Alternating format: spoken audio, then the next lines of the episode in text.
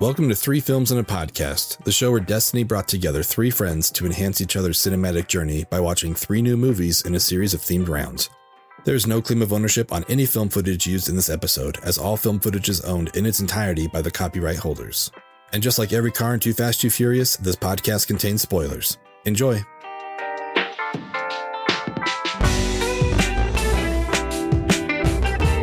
Hello, everybody, and welcome back to Three Films and a Podcast. My name is Ben Lawhorn, and as always, I'm joined by Tyler Beck. One more step, and it's the farthest we'll have ever gone in this podcast. I don't know. I was trying to think how I can make that be cool, but You nailed it. did I? Yeah, That's I think cool. it was perfect. Thanks. I yeah. appreciate that. Uh, and as always, do either. Namarie Which yeah. means, means hello. oh, okay. I was hoping I called your bluff. In Elvish. Actually, it doesn't mean hello. Someone will correct me on here.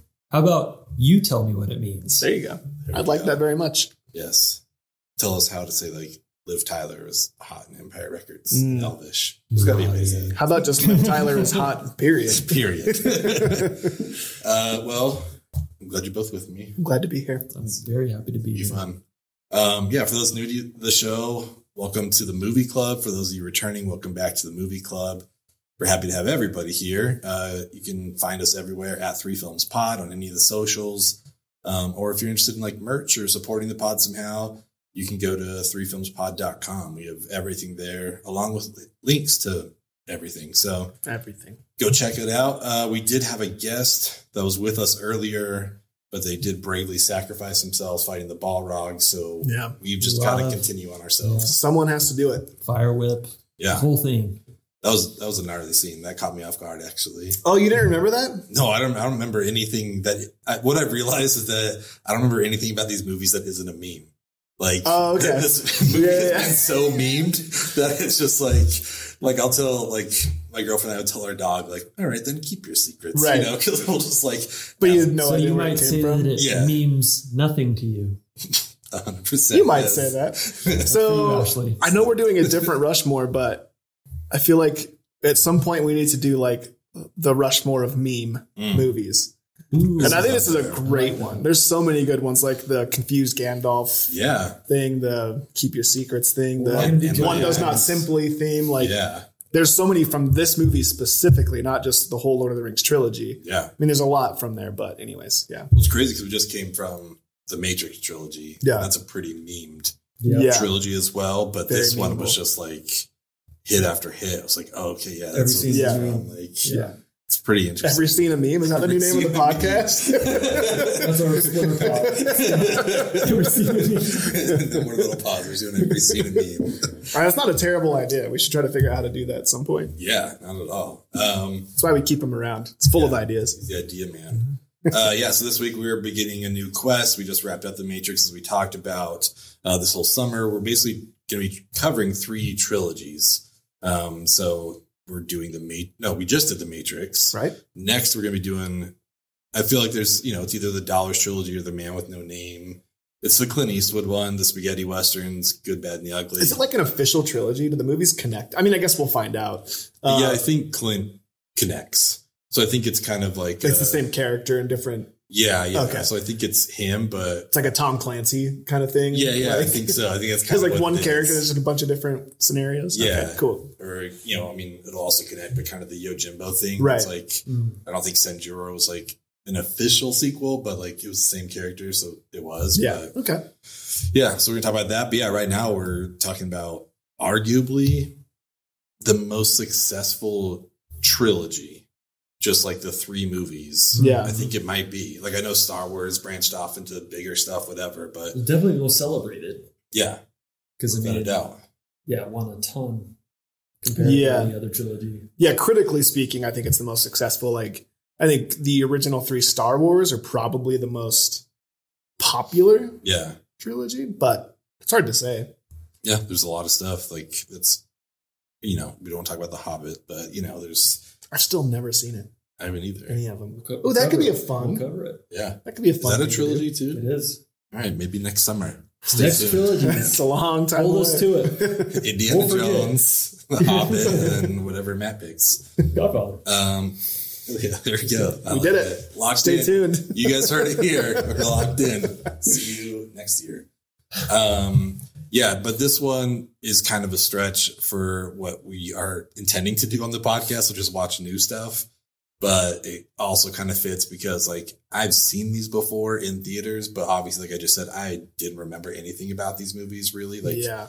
you guys in past episodes would talk about stuff. I was like, I felt like Kel and Good Burger. It's like I know some of these Yeah, words. You know, it's like Well, it's funny you say that. Like, there was a lot of stuff that I got mixed up. Like, I was like, oh, that happens in this movie, and we'll talk Mhm. about some of those things later. But yeah. I mean, there's a, there's a lot that happens in this movie and across this whole trilogy. So, I mean, it's easy to, I guess it's forgivable to have forgotten some of uh, you know, all the things that happen. There's You a know lot. I, mean? I forgive you. I appreciate it. I have a feeling our viewers are going to be less forgiving. That's what I'm afraid of. but send all hate mail to Matt. He, Look, I that's the have- whole point of this podcast is that we either stuff that we've forgotten about or we've never seen. So, like, you save it. Yeah. Just kidding. we love to hear it. The intern needs something to do. Give us some hate mail. let us know. uh, yeah, we did the trilogies earlier in season one, and that was fun and a nightmare because we did all three movies in Yeah, one episode. so that was like, I'm I'm glad that's what it's branched off into, like this, and again, like the before trilogy and Apu. Like I think those remain some of our favorites, and Blade is just like Blade. Yeah. you know, it's awesome. Glad we did it. Yeah. we did it. you know? Totally. Yeah, I And like, I'll, I mean, I'll probably watch Blade before I watch the Apu trilogy again. oh yeah, I love the Apu It's the Daywalking trilogy. vampire. It's one of our Yeah. favorite things we've ever seen, but like, I mean, Blade is inarguably more fun. ice skating uphill, you know. Always trying to do it. But uh yeah, so this time though we're breaking each movie into its own episode to cover the whole summer. So yeah, let's get into this week's episode. Again, like I've done the intro, but why not Sure. second intro? You know? Like yeah. I don't think they know about second intro. No, it's, it's very important here. Uh, so yeah, we're into the first film of this groundbreaking trilogy, starring, and I've just like cut down the people to the ones that I feel like most important, but there's also like so many more. But Elijah Wood, Ian McKellen, Sean Bean, Orlando Bloom, Sean Astin, uh, Andy Serkis, Viggo Morgenstein, as they say in Always Sunny in Philadelphia. Without my Mario, what am I? I'm just like some weird Italian plumber. I look like an asshole. What is that? What, what even is that? I'm that character from Lord of the Rings, Viggo Morgenstein. Okay, that is not the character's name. That's the actor's name. And you're not even getting that right. You're totally, totally boning me here, bro. uh, Liv Tyler, and so many more. Um, as you mentioned, Matt, very celebrated. It got 13 Academy Award nominations. It Wow. won four of them, uh, which I don't have pulled up, but you know, whatever. It's like, that's a pretty good success right there. So yeah, we're doing Peter Jackson's 2001 masterpiece, The Fellowship of the Ring. I'm excited. I'm glad that we watched it. Um, Me too, man. I felt a little weird picking it because I'm like, I know I've seen it and it kind of goes against what we do, but I'm just like, I need to rewatch it because I haven't seen it forever. So, Yeah. uh, Tyler, do you want to kick us off with your thoughts? Totally, man. Well, I was so stoked that you picked it for a lot of different reasons. I mean, I, I've I've said many times on this podcast how much I love this trilogy. Yeah, I can't. I have a hard time deciding like which one is my favorite. Probably Two Towers, but upon rewatch this time, I was like, man, Fellowship is so good. Yeah. It's like it's a pretty perfect movie in a lot of ways. I remember when I first saw it in theaters, um, and I didn't sneak into it. I actually paid for it this time. You Nice. don't know that. Um, I saw it on opening day, and I remember hearing some people complaining, like some real like Tolkien heads, you know, were complaining about how they like shoehorned in a love story. And to be honest, I don't know enough about the books to know if that's true or not. Yeah. Uh, but they were super bummed out about it. But I mean, I thought that I thought this then, and I think it now. Like, who cares? Like this movie is you so were probably good. bummed to see a woman on screen for more than one minute. Maybe I don't know. Like For a dollar, name a woman. Name a woman? Yeah. Um, I read The Hobbit, and I think I read parts of The Lord of the Rings when I was a kid. Um, and I didn't remember anything other than like, oh, hobbits and goblins and Yeah. whatever. Oh, my. Uh, yeah, and I saw like the cartoon, The Hobbit, you know, the animated Oh, yeah. Movie. remember that thing. Um, and so I don't know. I think this movie is pretty much perfect. Um, and it's one of my favorites of all time. And I try to not rewatch it too often because every time I watch it, I feel like I'm like setting off on the adventure with the fellowship, right? Yeah. Like that line, like one more step, and this is the farthest I've ever been from the show. I get genuinely excited every time that scene hits. I'm like, fuck yes, we're going the prancing pony. We're gonna find Strider, and then we're off. You know what I Yeah, mean? Like yeah. I get so excited. And I genuinely feel like this sense of adventure and like exploration and wonder, and it just makes me so happy every time. And I don't want that to ever fade. Mm-hmm. So I try not to watch it very often. And so when you picked it for the podcast, it's like that's a perfect excuse to rewatch it. I'm so excited. I was so hyped, and I just I don't know. I, don't, I could go on and on and ramble forever. Lord knows I could, but it's one of my favorite movies of all time, uh, and I just couldn't be happier to be talking about it here with the two of you. I could be happier to be here with the two of you guys Yeah. talking about this film as well. Same. So I think that's a it's a shared feeling for all of us. Yeah, I'm choking up just saying that. um, no, one of the things that I loved about this movie, rewatching it, is that score yeah, is just man. I, I mean, I, I I feel like it, it's just so. It feels like home, and it Mhm. feels like it, it feels like a new adventure. Like you said, like there's that scene where Samwise is like one step further, and If I take one more step, it'll be the farthest away from home I've ever been.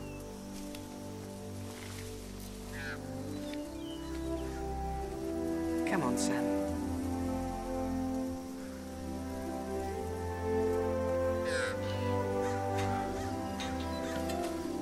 But the music along with it, it's like, Totally. oh man, yeah, I can't wait to like spend the next, you know, three hours. And that, Yeah. that's the other thing is I know, yeah, we've seen this movie before, but I don't know if I've seen all three of the extended cuts. Mm. Oh, okay, yeah. See, I always watch the extended cuts. Nerd!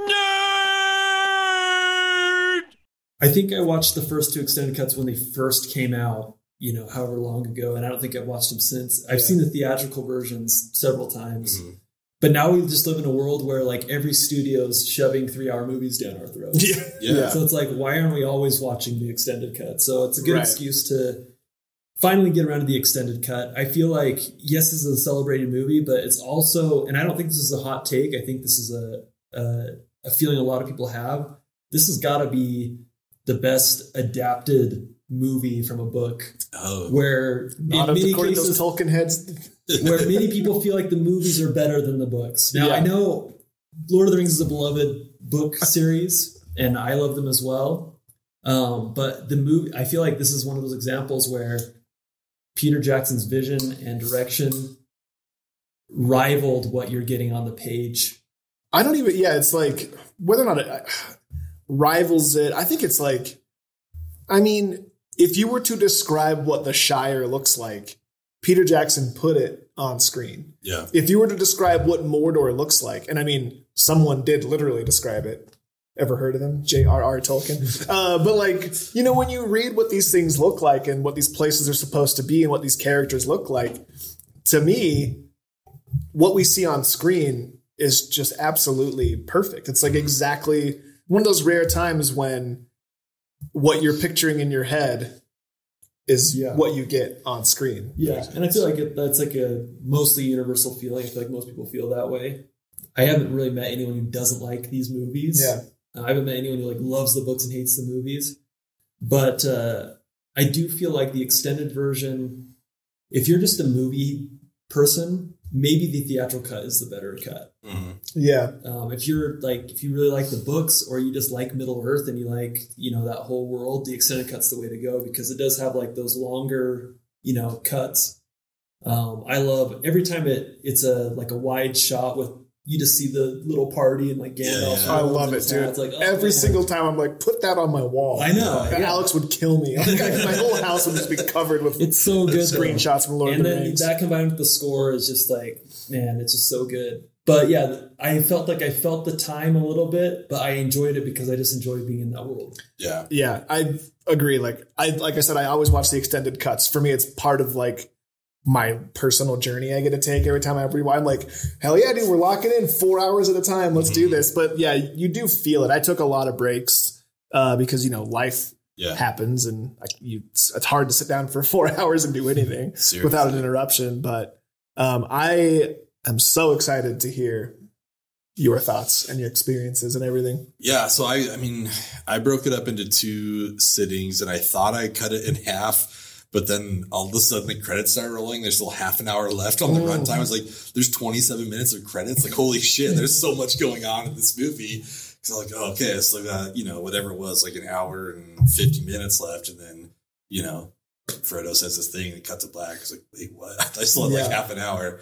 Um, but I I loved it. Like I think from the limited research I did, Peter Jackson prefers the theatrical cuts. Um, and I kind of wanted to look up what the difference was. And apparently, at least in this movie, it's a lot of stuff that sets up, you know, things in the Two Towers and Return of the King. Mm. Um, like uh, Aragorn, like singing or whatever, and Galadriel, like giving the weapons. I guess I don't know if you see that in the theatrical Oh, okay. thing.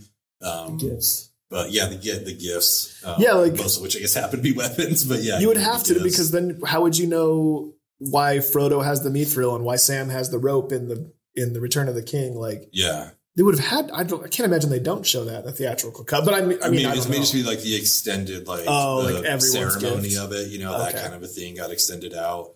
But I, I enjoyed it, and I felt like obviously it was like three and a half hours long, but for me, none of it lagged. You know what Yeah. I mean? Like even mm-hmm. after this first one, I was like, this was fucking amazing.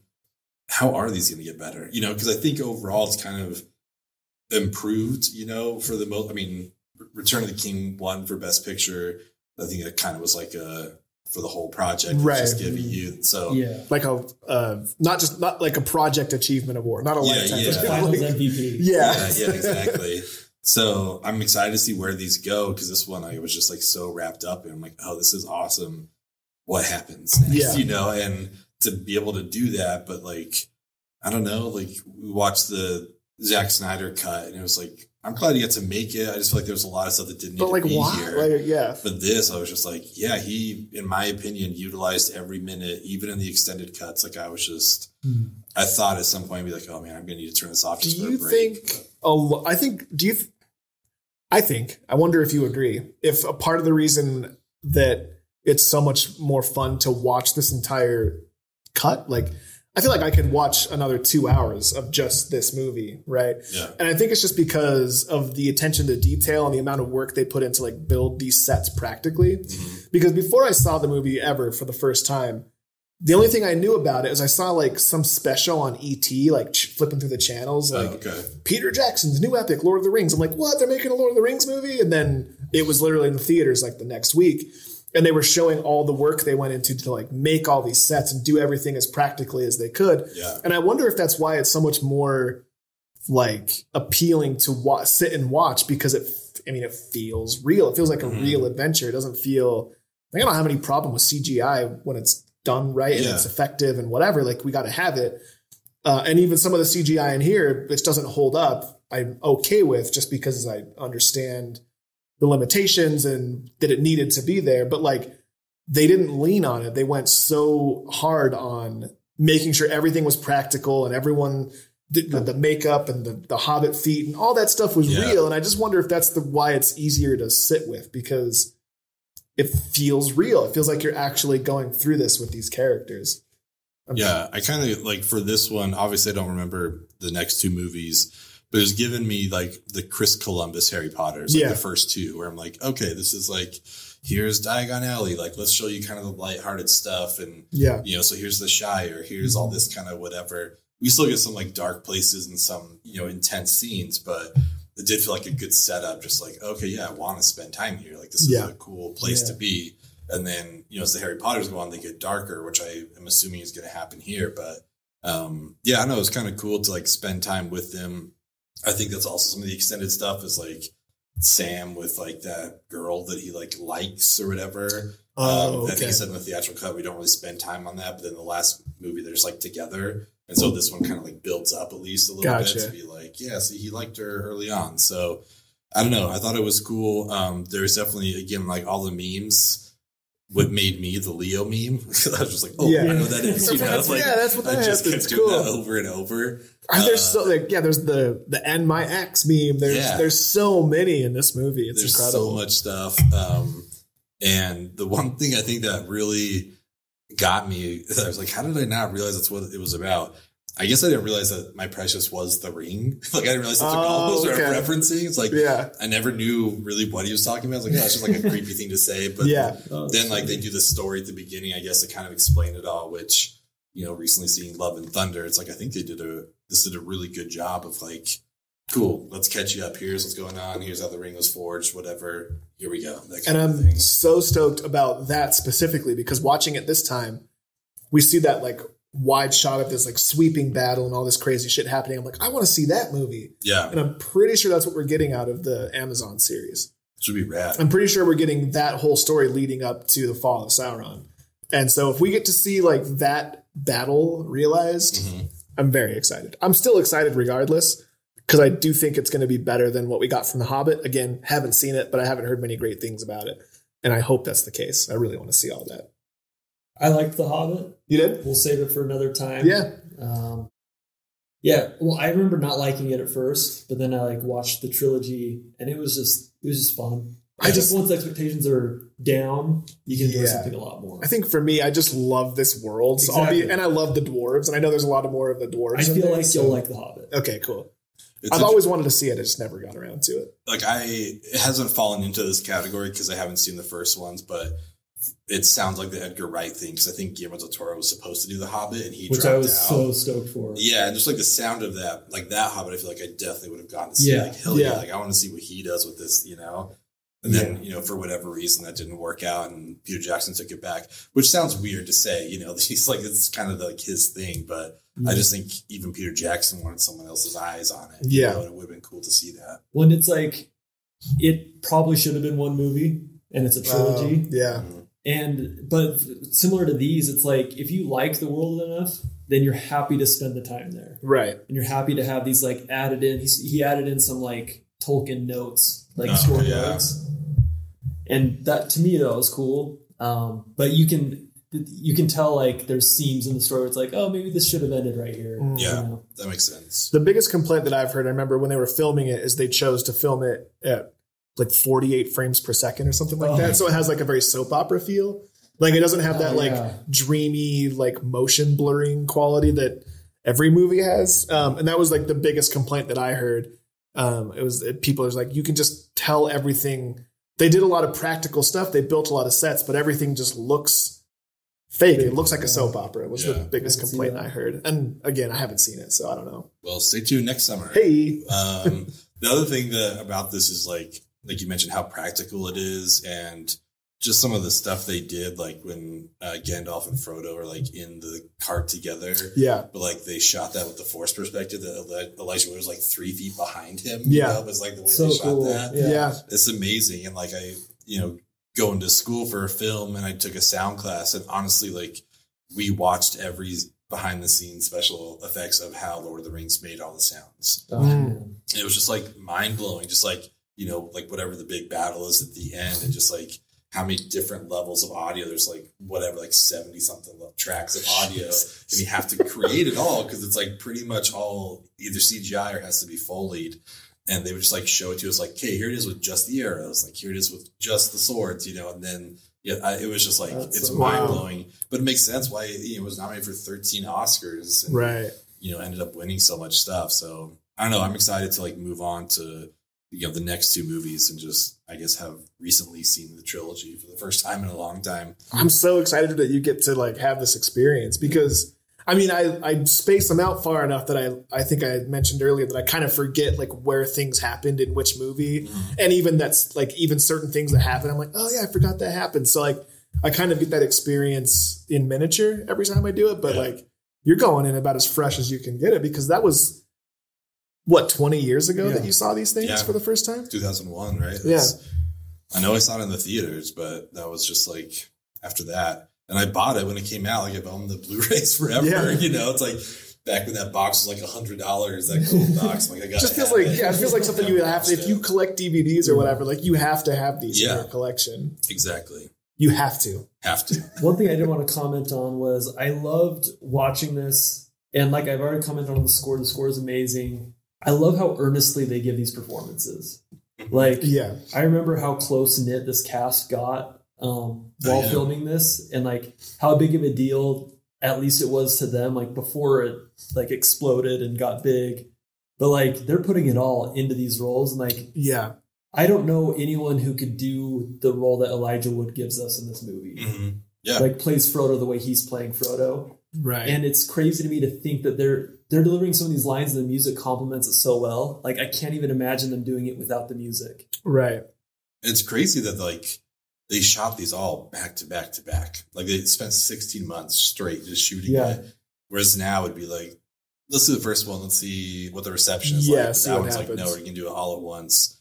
And that's like an even elevated version of again, we talked about the Matrix, like I brought up with Morpheus. And all those guys were just like they had to buy in from the beginning because that's a weird Totally. fucking story, Yeah. you know. But like, you know, Laurence Fishburne's like, I don't know, it's like on the Matrix. I, like if he's if he's half-assing it, you're not going to buy into it. And Right. it felt the same here, where it's just like there's a split second of like, man, Elijah Wood like looks kind of funny, but he's he's into it. You know what I mean? Yeah, like, yeah. And then after that, it's like, no, I'm into it. Like Or- Sean Astin was awesome. You know, just like so, like you said, earnest. I think that's the perfect word for it. Well, yeah, and like the commit, like in the same way, uh, Laurence Fishburne had to really go for it with Morpheus and really commit. Like, like you, you're speaking Elvish, right? You're speaking Yeah. a made up language. Like Liv Tyler is like gorgeous and ethereal and whatever, and like.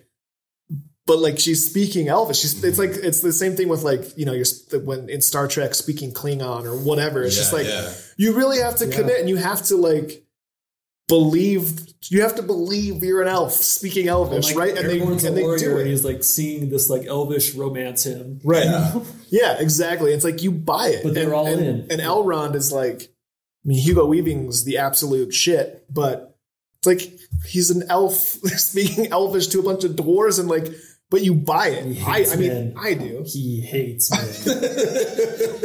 hates so so bad. no, it makes me think of. Did you guys ever watch um Extras that Ricky Gervais? no i've seen a few Uh, episodes but i never watched it watched yeah. it There's one. I mean, I'll play the clip, but he's like auditioning for a play that was written by Ian McKellen, you know, Mm. and just like the whole bit, like he's just like, "Now you won't be able to have the script on stage with you."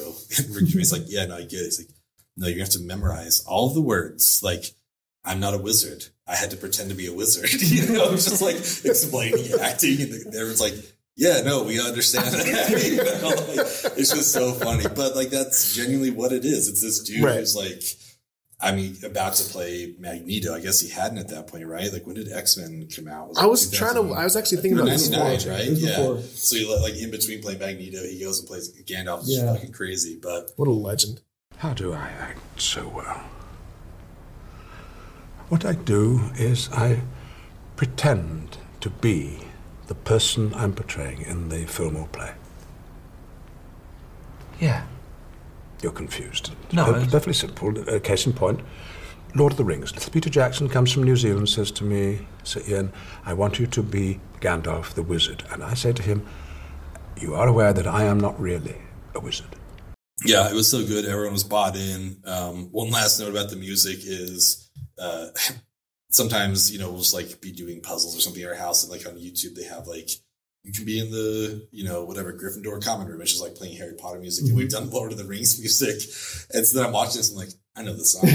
that's like I recognize this. Like that's awesome. I totally get this. So that's been like the closest tie I've had to Lord of the Awesome. Rings in the last 20 years. But Oh, that's great. um, yeah, as we've covered, it's been a while since I've seen it. I didn't remember it. I think you guys talking about it was my elevator pitch. I'm like, I need to see this because you guys like were super stoked on it. yeah But for someone else who's in my shoes that hasn't seen it, I think it'd be interesting to talk about what you would show them as your elevator pitch to get them to buy into this, maybe before the Amazon thing comes out.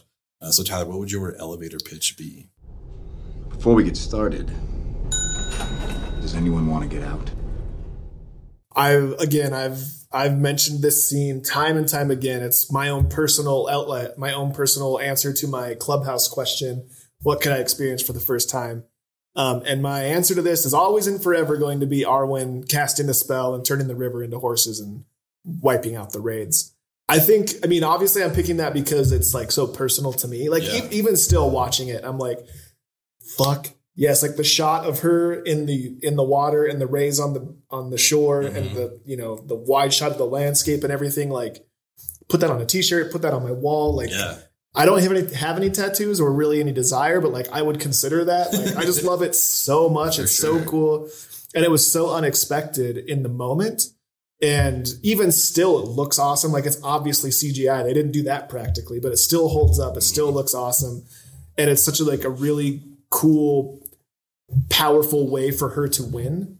Right? Like those Yeah. wraiths are obviously stronger than her.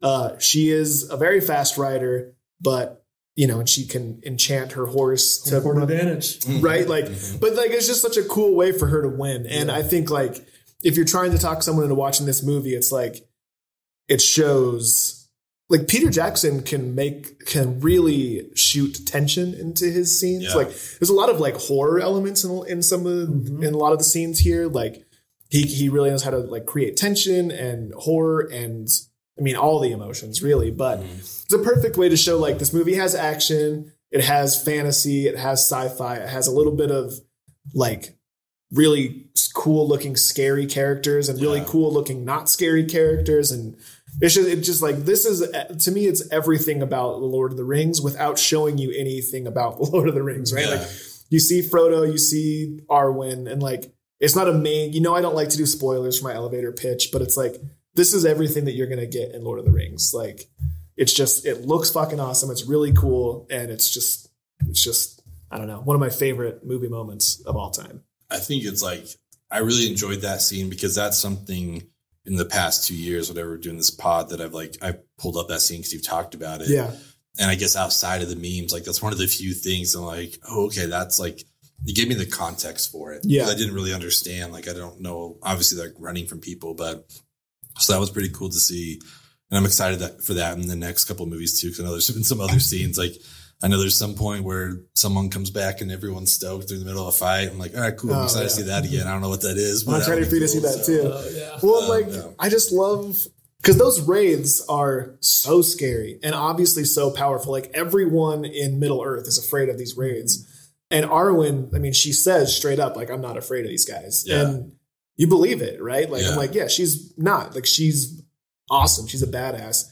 And the way that she defeats them is just like, I don't know, it's so cool. There was, you know, she didn't need the strength. All she needed was the wisdom. She knew where she was at. She had the home court advantage. Yeah. She knew exactly what she needed to do and what she could do. And she's like, okay, I got you now. I'm going to whisper some elvish into the wind and make some horses come down the river, you know? And like, that was kind of her pitch, right? She's like, I'm the fastest one. Yeah. I'm not afraid of them. So let me take Right. Frodo, basically, right? yeah. And it's like, It's pretty cool. this like tiny little beautiful woman, you know, on her little horse, like taking on the reins and just wiping them out. It's just so badass. It's so cool. That's rad. Yeah.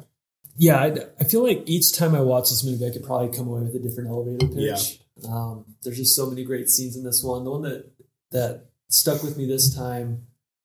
There's not a lot of people I know that haven't seen these movies, um, but I happen to live with three that haven't, and so they've kind of gone through the Stranger Things Mm. um, series, which is remixing some elements from tabletop fantasy, which was heavily inspired by the Tolkien epic fantasy novels.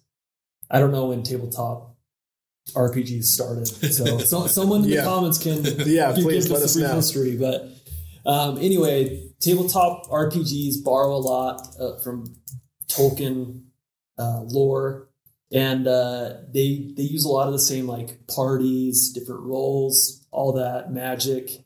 And Stranger Things is kind of a remix of that. They're they've got three characters doing this thing over here, three characters doing this thing over here. They all have you know their strengths, all that. It's been a lot of fun watching with the kids. That's awesome. Um, so I feel like for this scene, if I were to try to get my my kids to watch it with me, the elevator pitch would be the scene at the Prancing Pony, which I already love. Any I fantasy style the prancing scene. pony. Prancing Pony's the bomb. Dude, I want to hang out there so. I want to go be surprised by the size of their pints and all that. Like that place looks so cool. Yeah. I want to hang out there so bad. So freaking love that place. And I would do I would do a longer this would be a longer winded scene because I would show the scene from when uh, Frodo overhears Pippin kind of being a loudmouth about what they're Yeah. doing, up until the point where the wraiths are in the village and stabbing the beds. yeah, good call. So I'd go from there to there because then you see you see Frodo disappear. Yeah. Um, you see a little bit of the tension of like uh, Strider like wisping them away, and the hobbits all like attacking him. Yeah. and you get some explanations there. Uh, but that scene is just like super cool. And when I think of like fantasy and what makes it great, like that scene has all of it in it. Totally. And I like that scene for the characters too, because for every single one of the characters that we're with at that point, uh, you know, all the hobbits, that's the farthest away they've ever been from home. Mm-hmm. And it's like they think that they think that the, the beer comes in pints is the coolest thing they're going to see. And it's like, these guys have no idea. Like this world is so much bigger than these pints. And like, I get it. Trust me. If I, if I thought beer could only come in this size and all of a sudden it's, Yeah, yeah. you know, whatever. Yeah, I just think it's really a really cool moment for the characters because they think like this is an, this is the adventure. We're having an adventure. It's like, oh, you sweet summer children, you have no idea. it's really cool. that was one of the interesting things too on this rewatch. It's really just kind of a first watch, but how they all got together. Like, I guess I thought they all banded together and like, we'll all go off on this Oh, thing. But, right. You know, like Sam's like, I forget exactly what it was again. I was like, I have a thing you can do for me. It's like, so you have to go take care of him. Yeah, And they just kind of like run into Merry and Pippin and they're like, Yeah. uh, we'll come. Like, sure, we'll this. go. You know, it's like, Yeah. I just assume Those guys it was like, we'll all band together and go and Right. do this. And it's just like kind of a, it's, it was, made me think of like, it wasn't necessarily like a reverse get the band together, but just like a really haphazard, like get the band, like it wasn't like an Ocean's Eleven, like let's get this guy, this guy, this guy. It's just yeah. like whoever runs into us as we're walking is going to come with Right. us. I'm like, oh, okay, cool. It's like, We'll pick up this weird guy at the bar. Like, yeah, whatever. come with. But for me, I went with uh, basically the whole scene with uh, Galad Galadriel. Is that right? Am I saying that right? Mm-hmm. Yeah, Yeah, uh, mainly just like Cate Blanchett. Like I Mhm. just if she's in something, I'm gonna be interested in it to say the least. Uh, it did have like the weirdest effects scene. Yeah. when she's Oh, like yeah. you know Doesn't hold up very well. Ring. Yeah, it's but I still uh, dig it. Yeah, yeah, exactly. I was like, oh, that, I think they Haunting. would fix this. I guess that's think, uh, one moment where like from what I I saw did a little bit of research after watching it before we recorded and like in the in the book she's supposed to like in that moment look like beautiful beyond reason mhm. but instead she looks in this we see it she looks like demonic which I think is like a departure from the book so I guess that's maybe one criticism Interesting. Someone might have but No, it's not. I still think it's still think it's really cool I don't mean to step on your No, no. I mean, that was pretty much it. I just liked, you know, giving the gifts. I like that, like everyone there gets kind of that Huey glow when they're Mhm. around her. You know, like everyone has that. It's Yeah. not just her. And it's just like I I assume like the influence or the impact. Um, and again, just like it's the Cate Blanchett of it all. It's like, oh, Yeah. this is cool. I like this a lot. And then I liked um Sam's line after he gets the rope. He's like, "Did you run out of daggers?" Yeah. you know, just like, uh, okay. oh Sam you have no idea how much you. you're gonna need that later Neither do I. I Hey! know. We'll find out what the rope's for. But so yeah, that would be that would be mine. I did. I think my biggest laugh. You know, there's funny stuff in here, but the one that got me was when whatever uh, or like Legolas like eats that little corner of like the bread. Yeah. it's like one little bite will fill up a regular man's stomach for a day. And then like Merry and Pip like, how many did you eat? Like I have four. but hobbits can eat, you know, so they're Yeah, probably going to be all right. But yeah, that is pretty. There's there were a lot of moments in here that were f- funnier than I remember. I can't remember exactly what they were, but I was like, this movie actually. I loved every moment when they're like supposed to be discreet and like Frodo wakes up and they're like camping. Yeah, like, yeah. cooking and singing and idiots. all that. and I also like even the even like the more like snarky stuff, like where Legolas is like, I don't know, making Boromir feel stupid about talking to the king of Yeah. Gondor. It's just funny. Yeah, yeah, Yeah. I loved it. The egos. Yeah. And yeah, same with like the dwarves and the like Yeah. their whole like That whole that they dynamic, yeah. have, you know, and just like saving him and grabbing his beard and like get, I think he's like a little offended, but he's also like, Thanks for saving my life. Yeah. You know? He's just like And he like hates uh, elves, but he's never seen anyone hotter than. yeah, totally. It's so funny. Oh, I love Gimli so much. Uh, well, I mean, talking about all these people here, I think, you know, we come across movies every once in a while. It's like, it's perfect for an Apollonian. I think this is definitely one of those. Yeah, Um, I mean, I would argue this is one of the most evenly spread out casts. Like, I know Frodo's our protagonist, that's who we're going with, but like, we're not with him every minute. You know what I mean? It's not Yeah. like Harry Potter, bring that up again, but like, we're with Right. Harry a lot. But yeah, This one's like, we're with Frodo, but like, we're like, we spend time with Boromir, we spend time with all these people. You know, it's not just Frodo, and I liked how spread out that was. Um, so yeah, for the Apollonia, who would you guys give it to? I gotta say, I was not super familiar with Christopher Lee up until this movie and Star Wars. Mhm. I've grown more familiar with his filmography, and he's always an amazing bad guy. Yeah. Yeah, Had I known that the first time I saw this, I probably would have been hooting and hollering in the theater when he shows up, yeah, yeah. high yeah. fiving people. Like, just oh like saying, shit! Yes.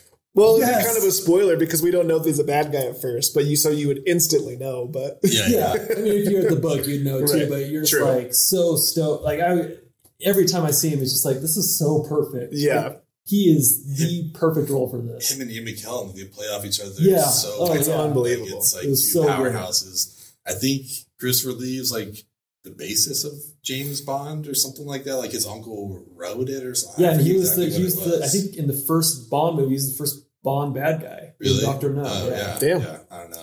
I don't know. So he's Oh like- no, wait, is he? No, he's the man with the golden. I have to look. I would have no. idea. I know he has some ties. You know, I, w- I wish we had a James Bond, Lord of the Rings fanatic that we could have That had on could as have been guest. here. That would be great. If only he could have been here. but the Balrog, you know, what are you The gonna do? Balrog. We can't let the a Balrog pass. Yeah, we can't have that. So, uh, what about you? Who's Well, I'm gonna go with another wizard. I want so much Gandalf. I want like I want a Gandalf Disney Plus series. I want I love Gandalf so much. Like he is my favorite like he's my favorite part about these movies for Yeah. sure. I just love him so much. I like I don't even know what else I could say about it. Like to me personally it's like there's not even a competition really. There's a lot of I remember like I was a teenager when it came out and so like most of the women and some of the men in my life were like in love with Mhm. Orlando Bloom and Legolas and I remember being like I hate Legolas because I'm jealous of him. Like Yeah, I want yeah. girls to like me and like I know blonde hair. I know I'm more like I'm more hobbit and or dwarf than I am like cool sexy elf and that's I've come to terms with that now and that's cool I can own it but Aragorn and and Legolas and like some of these other characters were Mm-hmm. the ones that stood out to a lot of people and obviously Frodo but to me it's like it's all about Gandalf Yeah. he's just so cool I love him so much and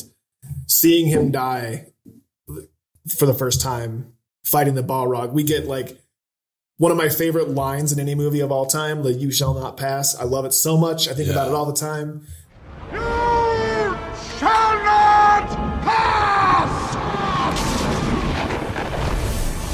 And watching him die like crushed me. Yeah. I was like, no, he's the best part of these movies. Like, How are they gonna How are they gonna finish the I, journey? I honestly have, I have, I had no idea at the It, time. it caught me off guard. Honestly, that fire whip coming up Yeah. at the end I was like, "Oh fuck, what's going to happen?" Like, and I think Because you think like, oh, he's not going to die, but like, he's yeah, gone. Yeah, he's He falls down that pit and he's gone. And I think everyone's reaction to it really, I, I guess, gives a significance of Gandalf. You know, like everyone, Totally. At least the hobbits like all like him. They're like stoked when he comes and stuff like that. But yeah, that was the interesting scene. It's like we got to keep moving. It's like let them, like give them a minute. It's like no man, we have Yeah. to keep going. But like, and I just, I just Yeah. love, you know, the moment before we go into the mines of Moria. Like Gandalf knows he's like, ah, fuck, I'm fucked. Yeah, He's like, I'm yeah, done. exactly. But he's, go if I can help it. but he's just like, but he's also like faithful to the timeline or Yeah. the fate. Like, let the ring bearer decide. Like he knows, he knows they're going down there. But Yeah. I just love his whole, his whole ethos, and I, I can't think of the word for it, but like his whole philosophy and the way that he just is like an agent of the of what's happening. You know, Yeah. like he's just going, he's just floating along in the breeze, exactly as it's supposed to be, and he's he knows everything, but also doesn't. He he can't see the future, but he also knows what's going to happen. Mm-hmm. I don't know. It's just like he's just so cool. I just fucking love him so much. and we learned that about his personality at the beginning when he's like, "Wizards never late Yeah. or early."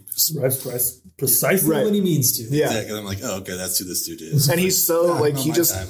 he knows he can't tell Frodo everything. He mm-hmm. like he's just he know like I said like, again he just he knows everything. But I guess I don't I can't say he doesn't I can't say he knows everything but nothing. But it's just I- the way that he lets everything happen as it needs to yeah, while still having all the information. He knows exactly what information to give people and what not to give people, and he's just cool, man. He's just so cool.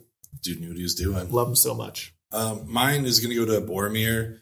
Uh, just poor Sean Bean Yeah. always having to die at the beginning Yeah. of stuff. But to me, it's another. I know he's not a bad guy, but it's like it gives me the Joe Pantoliano like from Matrix, where it's like Yeah. he made such an impact in the one movie that he was in Totally. that it was just like you remember him. You know what I mean? Like mm-hmm. it's Totally. I understand it's for different reasons, but it's like on a trilogy of this scale that that continues on two more movies. I don't think he comes back, but like just to have that much of an impact at the beginning, I was like, that's cool, man. Like just being like super bought into it and stuff like that. Like I I really enjoy Sean Bean a lot. And a really cool redemption arc. Mm-hmm. Like he's never, like you said, he's never really the bad guy. He's sort of like the bad guy MacGuffin. Yeah, you know, yeah, you think like, oh fuck, he's gonna steal the ring and everything.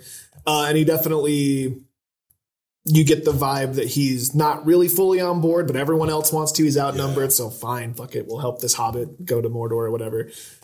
And at the end, like you know, he he has his moment. He saved, total, totally redeems himself. Uh, yeah, exactly. Who's V- Viggo Mortensen? The Aragorn? Yeah. Aragorn. Yeah. Yeah. Like their little thing at the end, you know, he's like, I whatever, like I'll protect the White City. Is that what it's mm-hmm. called? Yeah. So I do not know what strength is in my blood, but I swear to you, I will not let the White City fall. Nor our people fail.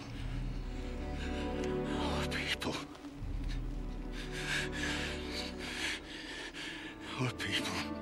I don't know. Yeah, Sean Bean for me, just like maybe not like the most, I don't know, not not the most dramatic role or whatever in the movie, but I think the fact that he had such an impact in this, I was like, oh, this is pretty rad. And he has like a really cool last stand, like Boromir's last stand, like Yep. taking Yeah. those giant arrows from that crazy Uruk-hai, like. Yeah, And I mean that that scene kind of is a meme in, in and of itself. I've seen it referenced like how many you know he just keeps mm-hmm. taking arrows. I could see like, I could see there being like a not another teen movie style spoof Yeah, where he just yeah. takes arrow after. I mean it's like Throne of Blood, right? Like yeah. I was just gonna say, yeah, it's like Throne of Blood. it's ex- and and but it's but he just that's really a really cool moment for a character to have and it definitely stands out that's one scene that i always remember is that like battle in the in the And it, it speaks to Sean Bean because he essentially he looks exactly the same with like he's in a fantasy story, same like garb Yeah. and get up as Ned Stark, but totally different characters. Mm-hmm. Yeah. And they're completely distinguished from each other. totally Like you don't just see him be like, "Oh, that's Ned Stark." It's like, wait, Totally. Wait a second. in fact i have trouble i was like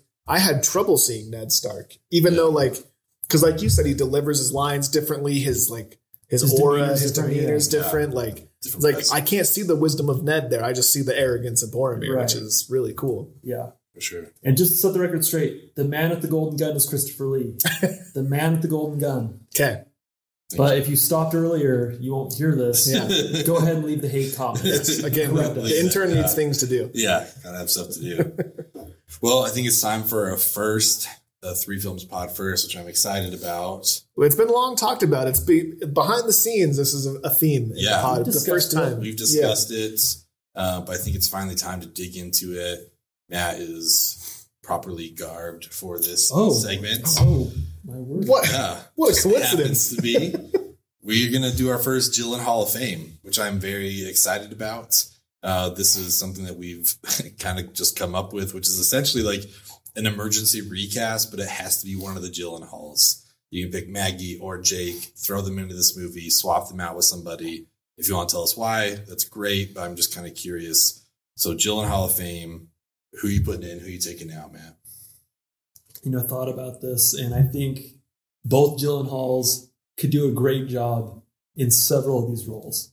And really, like just like emergency recast, it's not that you want to recast anybody. Right. No, you have That's not that's not the conversation. Like, yes, we would we would not recast Christopher Lee or Ian McKellen or anybody, but we have to.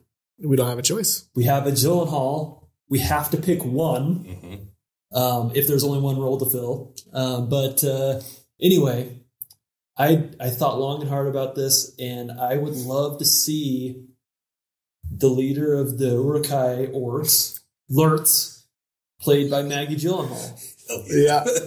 I would love to see that showdown on the shore of the ri- on the banks of the river. yeah. I'd love to see her take in that sword from Boromir, or Yeah. just pull it in. Yeah. Yes, sir. It's a pretty badass moment. It is a, that's Yeah. super awesome. I like that idea a lot. I think Maggie would definitely crush that. that'd be, Yeah. That'd be hilarious. I would love that so much. So I t- until this moment didn't know that character had a name. So I didn't either. Yeah, I, I like, just realized that that's Lurtz. And I'll be honest, I had a hard time with this question. Um, I couldn't, I, I, I can't think of a real answer for this. And uh, much in the same way, you know, Matt wants to make Maggie be Lurtz. I was like, well, let's just make her be Gollum. Hell yeah. let's just make it like Maggie's gorgeous. I love her. She's great. And it's a complete, well, I don't know if it's a waste of her talents. The, the voice acting that she would get to do and, and the, the way that she Yeah. could walk around and stuff. But I just, it makes me laugh the most until Matt said Lurtz and like, "Ah, damn it, that's. So, so you'd keep the CGI of Gollum, but she would do the voice. She would do the mocap for it. On the mocap. She would do the mocap. Nice. She'd be the one, like you know, crawling around and stuff. And she, we get to hear her squeak out "precious" all the time. I don't know. That's the only thing I could think of that made me laugh the most. Yeah, but then yeah. Matt said Lurtz, and that makes me laugh even more. So I don't know. Poor Maggie. We're really giving her the runaround here. I think Maggie would have the time of her life being Lurtz. Yeah. Totally, I think so too. Watch out, Andy Serkis. I mean, But it's like I don't know. I just like I get Gyllenhaal.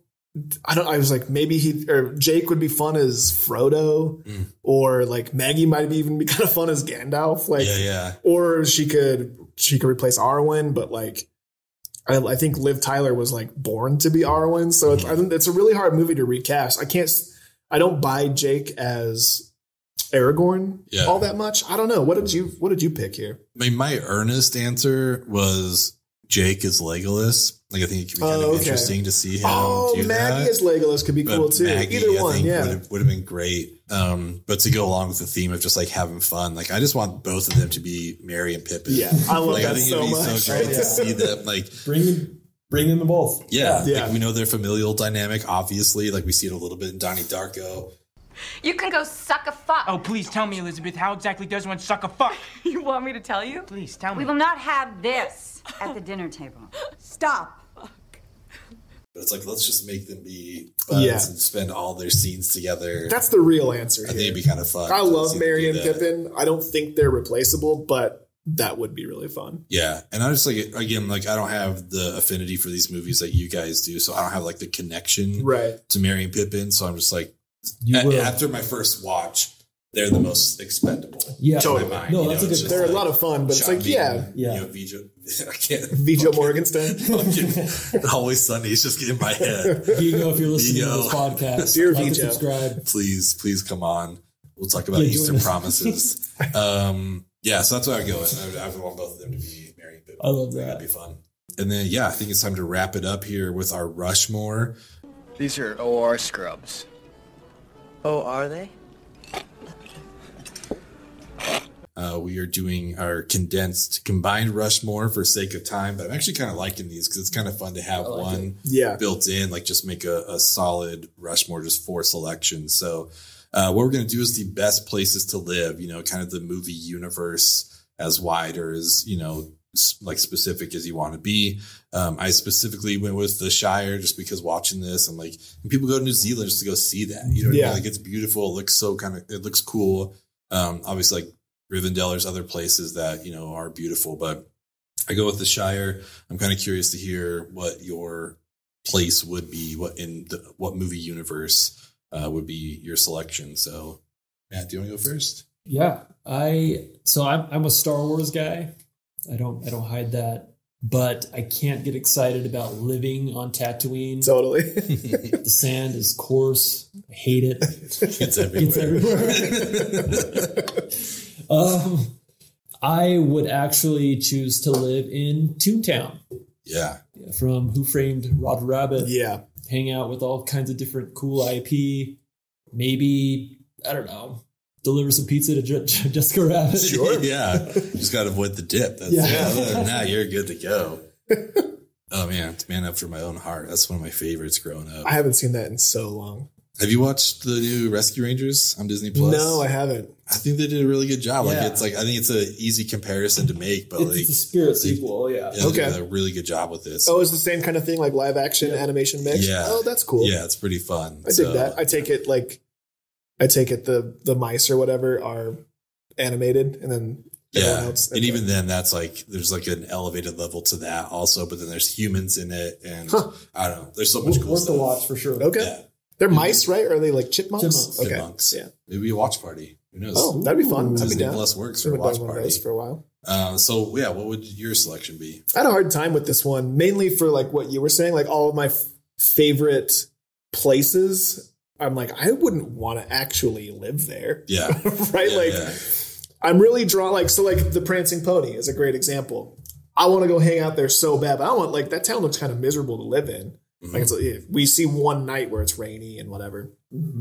But like, in the same thing, like, I was thinking, like, I'm really drawn to like those scenes in pubs and movies where there's like an obvious community and there's like all this revelry and like and it's Uh, you know there's like a brotherhood there or mm-hmm. whatever or a familyhood i guess you could say. And so like season two of the wire has a lot of that but i wouldn't want to live in baltimore in the wire but like i want to go hang out like there's something appealing to me about like the dock workers and the bar they hang out mm-hmm. with and that brotherhood and that just like that simple way of life you know what i mean? Um like I thought it'd be cool to live on the Milano with the Guardians of the Galaxy and fly around. Like there's all sorts of different places, but like I I don't want to have to like fight aliens. I Yeah, wouldn't want to like I wouldn't want to live in Gotham, although it looks cool and it seems like there's always something going on, a lot Mm-hmm. like New York or whatever. But I don't know. So what I came down to is like I want to live. I just want to live in a Miyazaki film, not necessarily Princess Mononoke, not necessarily more like the town that we see in like Howl's Moving Castle. Okay. Yeah. Yeah. You know what I mean? Like, yeah, for sure. like or even in Howl's Moving Castle itself, but just like any of those towns with the cool bridges and all the things, like, Yeah. um, or like, yeah, the the bathhouse and Spirited Away, Yeah, that place is like any of those places, like just I was I just want to live in a Miyazaki film. I think it's an awesome choice. Great pick. I think being in the castle would be awesome. Just the way that door works. Yeah, You totally. Go Yeah. wherever you want. Right. But then, yeah, yeah, that'd be super Yeah, fun. super cool. Um, I went with. I mean, mine's kind of the same. I had the same thought as you guys did because, like, I went with Hogwarts because I think it'd be fun. Like, I love the Harry Potter franchise.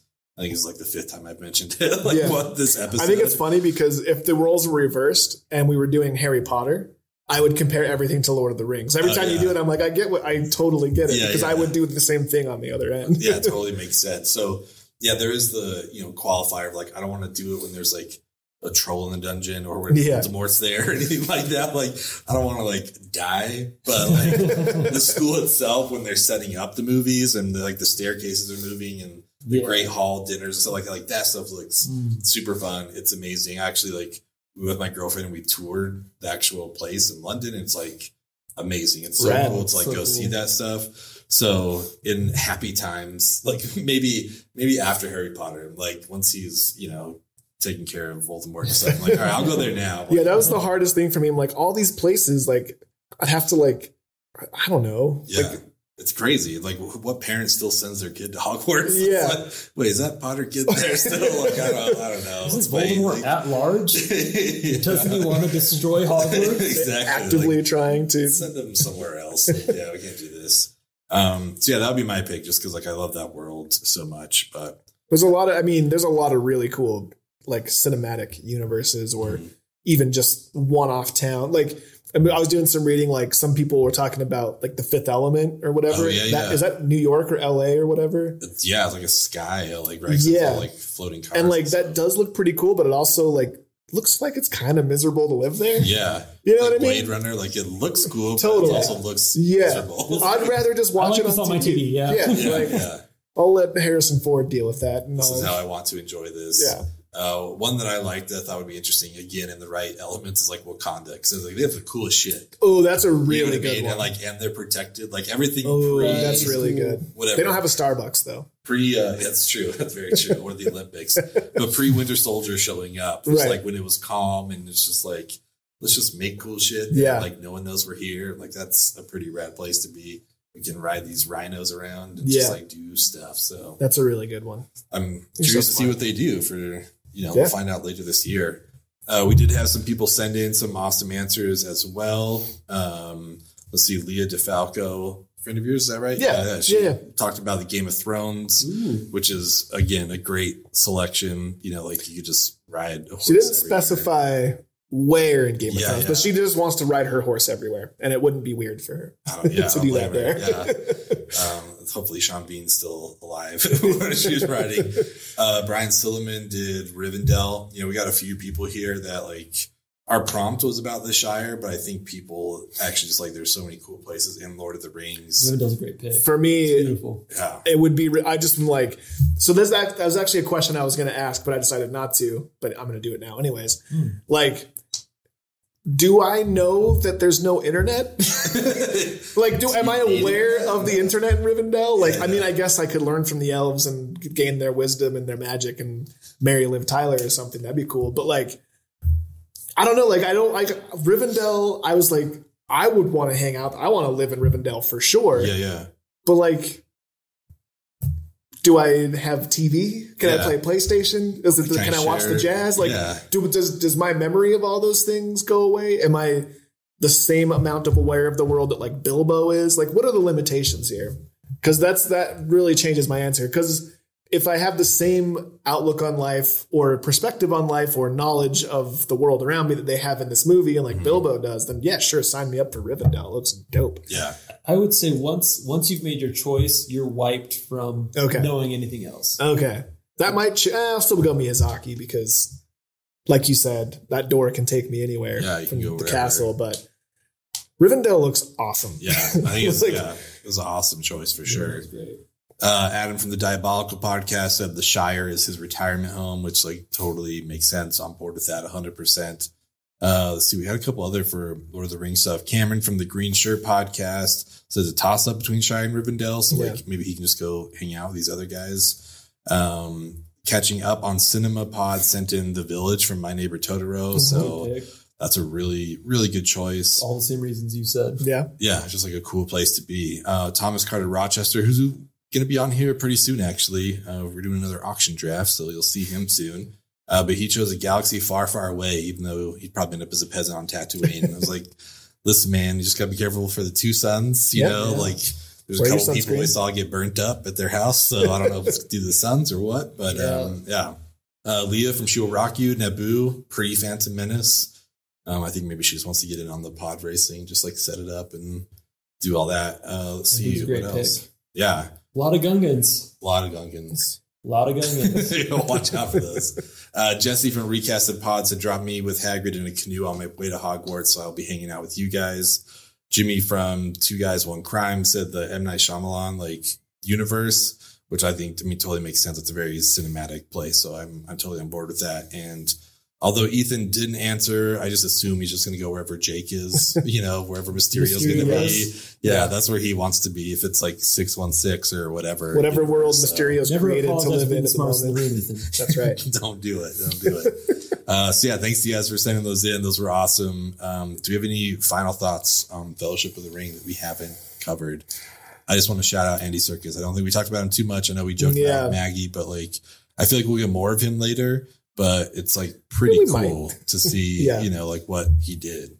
So obviously this is adapted from a book, um, so it's unfair to to put it in the same category as Star Wars. But I feel like this is one of the best like setups to a trilogy out there. Yeah. And even though they already like the books had already been written, like the the second, I mean, this is adapting one novel, so obviously there was a sequel novel, but like this sets up so much, but at the same time being its own thing in such a great way.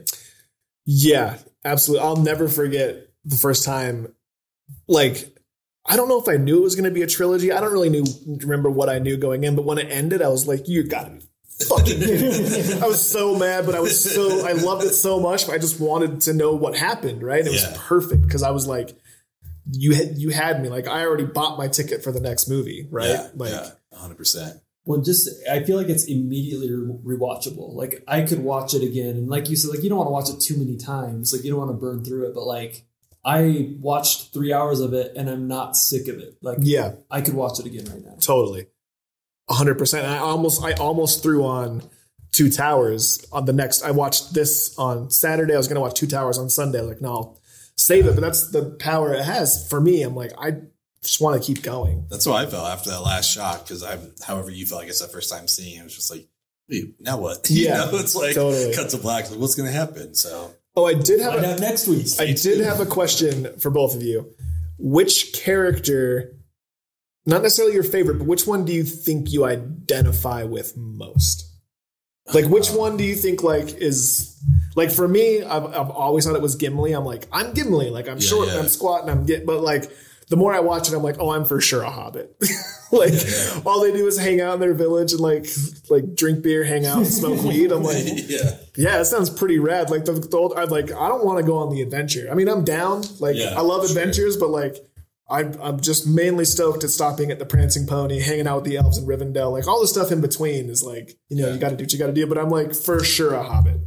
like, I don't feel like I identify with the warrior, you know, dating an elf babe and like king inherit king heir side of Aragorn. Yeah. But I do identify with the imposter syndrome side of it. Okay. Probably so like from an emotional place, I feel like I probably identify most with with Aragorn. okay.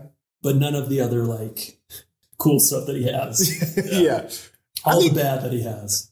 Oh, come on. Be nice to my friend Matt. Don't say that about yourself. Uh, I kind of feel like, I mean, I guess maybe Hugo Weaving, where it's just like, I'm not going to go. Like, yeah, I hate men. but it's like, I'm not going to go on this adventure with Yeah. you.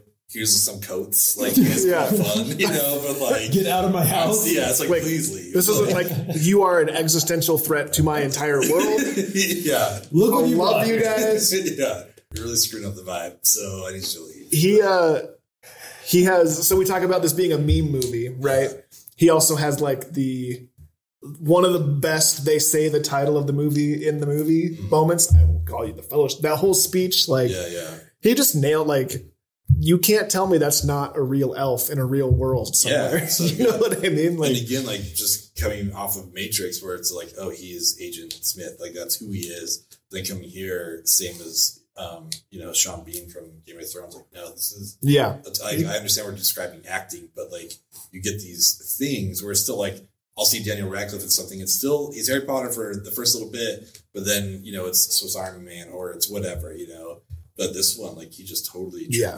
They got Elrond to play Hugo Weaving in real life. i don't know how they did it yeah. I just and that that moment, just like that's another one for me. It's like the you know this is the farthest I've been away from home moment, and then and you shall be known as the fellowship of and I you know the fellowship fails essentially, but it's just like that moment you just like and the music like you talked about like you it, I just get swollen with with Yeah. with like excitement Sure. and just like it's like a like an emotional moment. It's like fuck. Yes, the fellowship right there. Look at all these people banding together, you know, all Yeah, these yeah. creatures. And I don't know. Elrond's cool because he's like kind of a dick, but he's like still a good guy. Yeah, yeah, totally. Questionably a good guy. yeah, yeah. I guess yeah, it's kind of it's like I'm like I'm supportive of you guys. I'm just like I'm not going. It's like, look, I fought this guy once already. It's Yeah. your turn. Like, He already blew this one. Yeah. yeah, you guys have a blast. Gr- oh, we're- But he's gonna- also like kind of endearing towards Aragorn. Too, Yeah. like yeah, you could tell he's he respects men, but also like, He likes this one man. yeah, yeah, yeah. A lot of that going on here. even though his great great grandfather blew it for everybody. yeah. yeah. Uh, and just a clarification from our Matrix episode: Samara Weaving is his niece, not his daughter. I spoke incorrectly, but I forgive you. Know. It's still pretty awesome. But yeah, that was I loved it. I loved that conversation. I really am stoked that we watched this movie, I'm excited to move on to Two Towers next. And I don't know, this is gonna be a lot of fun. So thank you all for joining us. Again, you can find us anywhere at Three Films Pod. Let us know what you think of this movie. Hit us up on Twitter, Instagram, wherever, and we'll see you next week.